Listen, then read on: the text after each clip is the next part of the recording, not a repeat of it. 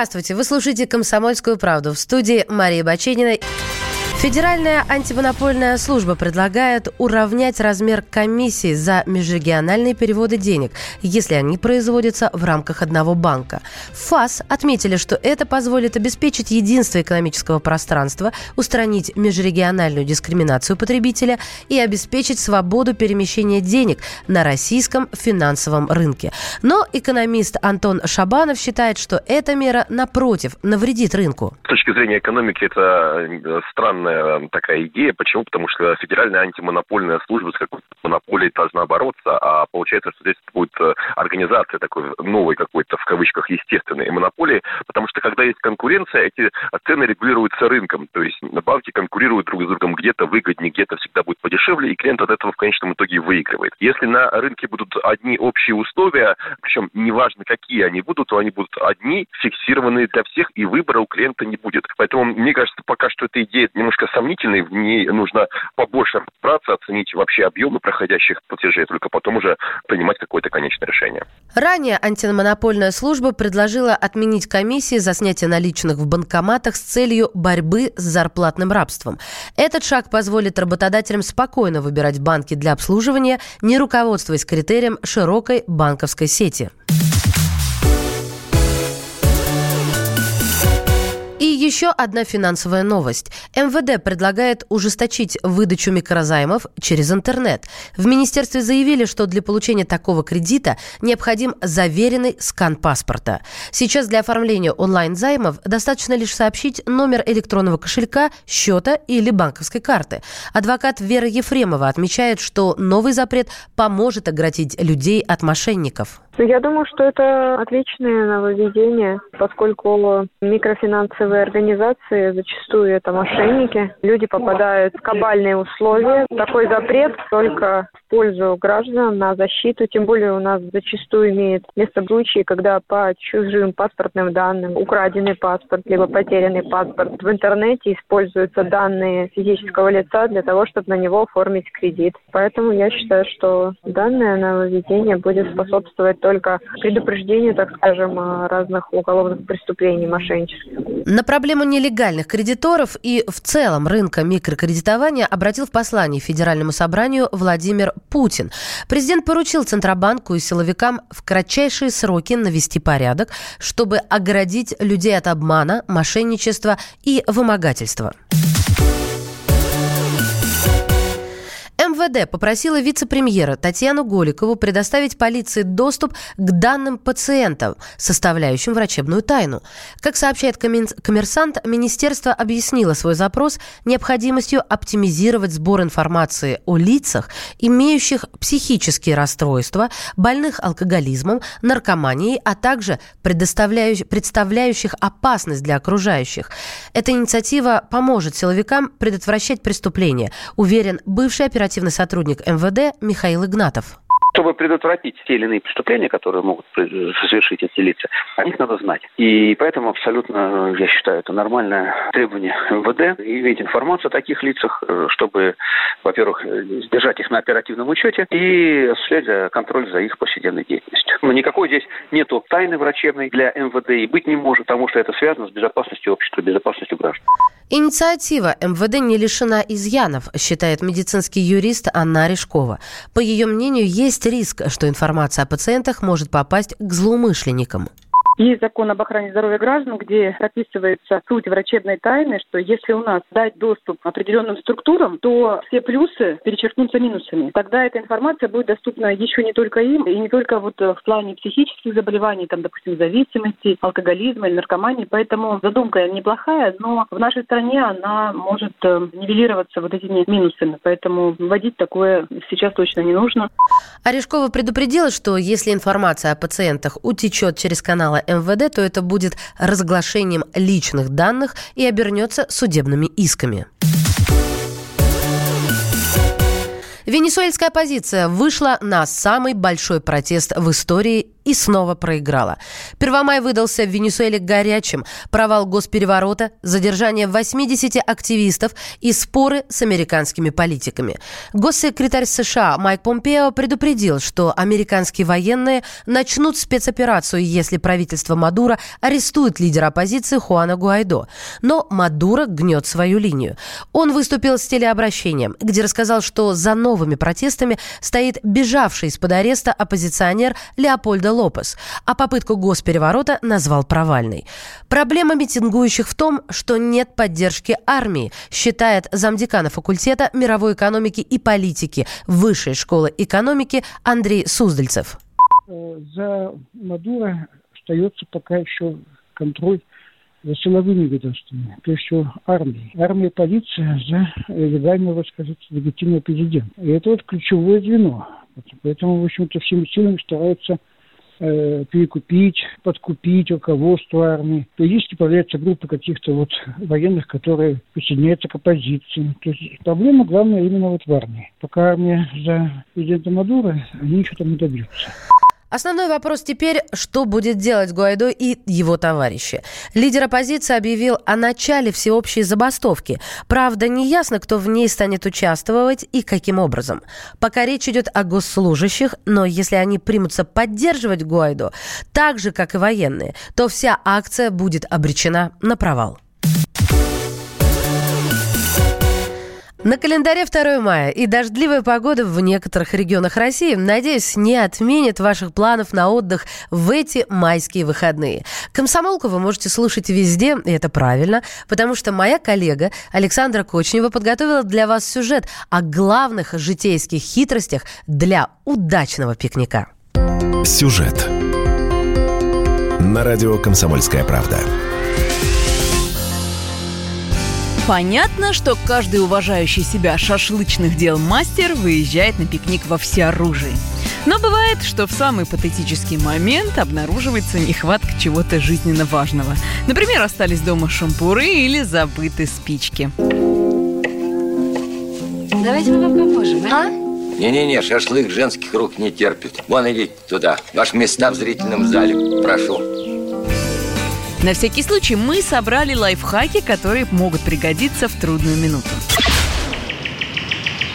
Горожане часто замечают, что в лесу сыро, темно и неприбрано. Что говорить, сервис на природе оставляет желать лучшего. Возможно, вам придется разжигать костер в сырую погоду. Где найти сухой материал для растопки?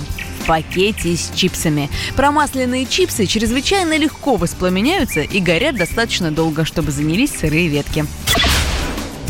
Если некий ротозей, естественно, не вы, забыл положить в багажник шампуры, не спешите его линчевать. Наши предки прекрасно обходились без них. Достаточно срезать ветки клена, ивы или какого-нибудь другого дерева. Побеги должны быть более-менее прямыми, толщиной где-то с палец. Главное очистить их от коры и нанизать мясо без промежутков, чтобы ветки не обгорели. Обычно на загородный пикник не берут с собой столовое серебро. Орудовать приходится пластиковой посудой. Ну а главное орудие пролетариата на отдыхе – это, конечно, пластиковые стаканчики. С ними две проблемы. Их постоянно путают, и они часто переворачиваются с драгоценным содержимым.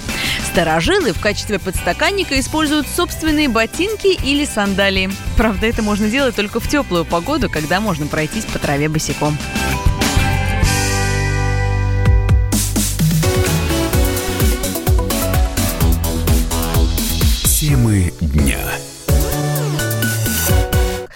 Президент подписал закон об ипотечных каникулах. Теперь у россиян появляется право в тяжелых жизненных ситуациях взять паузу в выплатах по жилищному кредиту. Закон будет иметь обратную силу и распространяться не только на новые, но и уже на заключенные ипотечные договоры. Каникулы можно а, просить по кредитам, не превышающим 15 миллионов рублей и на срок до 6 месяцев. На это время выплаты будут приостановлены либо уменьшены. Также в этот период у вас не могут изъять единственное жилье, служащее залогом по тому самому кредиту, по которому вы просили каникулы. И вы не испортите себе кредитную историю. Тут также будет учтена ваша каникулярная ситуация. Эксперты считают, что каникулы значительно помогут заемщикам. Однако, отмечает вице-президент Международной академии ипотеки и недвижимости Ирина Радченко, закон еще нужно дорабатывать. Принятие этого закона – безусловный плюс для заемщиков, потому что у них будет возможность на протяжении кредита, это 5, 10, 15 лет, получить э, один раз в жизни за пользование кредитом поблажку на 6 месяцев. То есть можно будет в это время либо совсем не платить, либо платить только проценты. Это возможно будет только в случае, если уменьшились доходы, либо человек потерял э, собственный сам источник дохода. То есть такая передышка, если он хочет найти работу, дополнительный источник заработка. К сожалению, эта новость не касается более серьезных случаев, когда, например, заемщик теряет трудоспособность, возникает там, инвалидность там, первой, второй группы. И, конечно, ну, за полгода решить такие проблемы невозможно. И поскольку, поскольку страхование жизни и здоровья заемщика сейчас уже не обязательно, это по желанию самого заемщика, то такая мера, на мой взгляд, недостаточно серьезно поддерживает э, на, на всем протяжении жизни кредита заемщика и, соответственно, решает далеко не все проблемы, которые могут возникнуть за, за период жизни кредита. Ирина Радченко также советует на случай потери трудоспособности нужно дополнительно оформлять страхование жизни. Стоит заметить, что некоторые эксперты были против распространения ипотечных каникул на всех. Так депутат Государственной Думы Дмитрий Ионин заявил, что элитного жилья поблажки касаться не должны. Жилое помещение жилому помещению рознь. Давайте э, откровенно говорить, что может быть просто квартира, которую купила молодая семья, а могут быть пентхаусы, таунхаусы, там, особняки на Рублевке или апартаменты в Москва-Сити. И понятно, что э, здесь совершенно другая ситуация, и говорить о социальной помощи и ипотечных каникулах для людей, которые приобретают элитную недвижимость, как минимум странно. Поэтому ко второму чтению мы настаиваем, чтобы было рассмотрено именно в виде поправок, ограничения и понятия, чтобы не распространялись ипотечные каникулы на элитное жилье. Кто имеет право на оформление ипотечных каникул, читайте на сайте kp.ru и слушайте в выпусках программы «Ваш дом». Ну а этим летом каникулы начнутся по расписанию. Для тех, кто планирует отправиться вместе с ребенком в путешествие, советы моей коллеги Ольги Медведевой. Путевые заметки с Ольгой Медведевой. Любая поездка должна быть комфортной. Вот почему, собираясь в путешествие с ребенком, нужно продумать массу мелочей. Многое можно предусмотреть, и тогда поездка подарит незабываемые впечатления и море позитива. Для отдыха с детьми летом подойдут Крым и Краснодарский край. Посмотрите Сочи, Анапу, Геленджик, Евпаторию, Ялту. Российские курорты более привычны для ребенка с точки зрения питания и адаптации. Школьникам будут интересны Москва, Санкт-Петербург, города Золотого кольца. В Калининграде не будет акклиматизации, но Балтийское море для детей холодное. Сюда лучше ехать с экскурсионной программой летом с детьми постарше. В теплое время года всей семье будут интересны речные круизы. Какой транспорт более удобен для поездок с детьми и какие нюансы надо учесть? Если летите самолетом, возьмите с собой жевательный мармелад, чтобы не закладывало уши. Пользоваться каплями для ушей врачи крайне не рекомендуют. На пассажиров с детьми не действует запрет на перевозку в салоне самолета жидкостей. Поэтому вы можете взять с собой смесь, воду, пюре, а также печенье, соки, сухофрукты или просто фрукты. Нужные вещи для малыша возьмите на борт в ручной кладе. Это поможет и в том случае, если вдруг потеряется багаж. Если стоит выбор ехать на автобусе или поезде, выбирайте второй вариант. Ребенок сможет лежать, сидеть, ходить, у него будет выбор перемещения в вагоне. Комфортнее для мамы с ребенком будет место на нижней полке. При желании можно взять свою подушку и плед. Оптимальный вариант – ехать не дольше одной ночи. Путешествие на машине на сравнительно небольшие расстояния – идеальный вариант. Помните про автокресло, подушку и плед. Вы можете останавливаться в удобный момент – подбирать подходящий график и подстраиваться под режим малыша. Поездку на машине лучше начинать в первой половине дня. Рассчитывайте путь так, чтобы начало дороги пришлось на сон ребенка. Пожалуй, самый неподходящий транспорт для поездок с детьми – это автобус. Детей часто укачивает и нет возможности останавливаться по своему усмотрению, как на машине. Неплохой вариант автобусных путешествий в соседние города. На большие расстояния не советуем.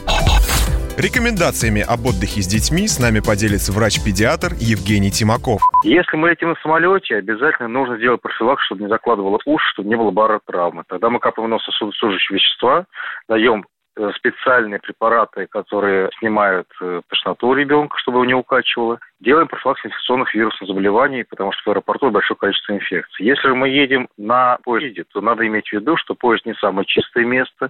С собой нужно брать определенные антисептические средства, чтобы обработать э, поверхность, где будет лежать ребенок. С собой лучше взять свою индивидуальную простынь и не посещать общественный туалет, взять с собой горшок.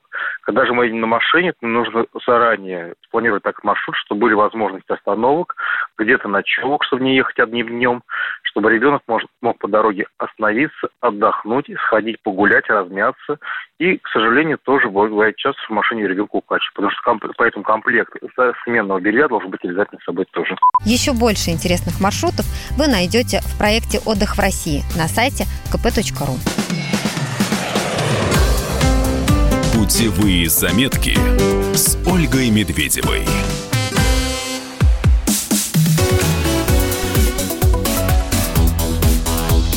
Темы дня.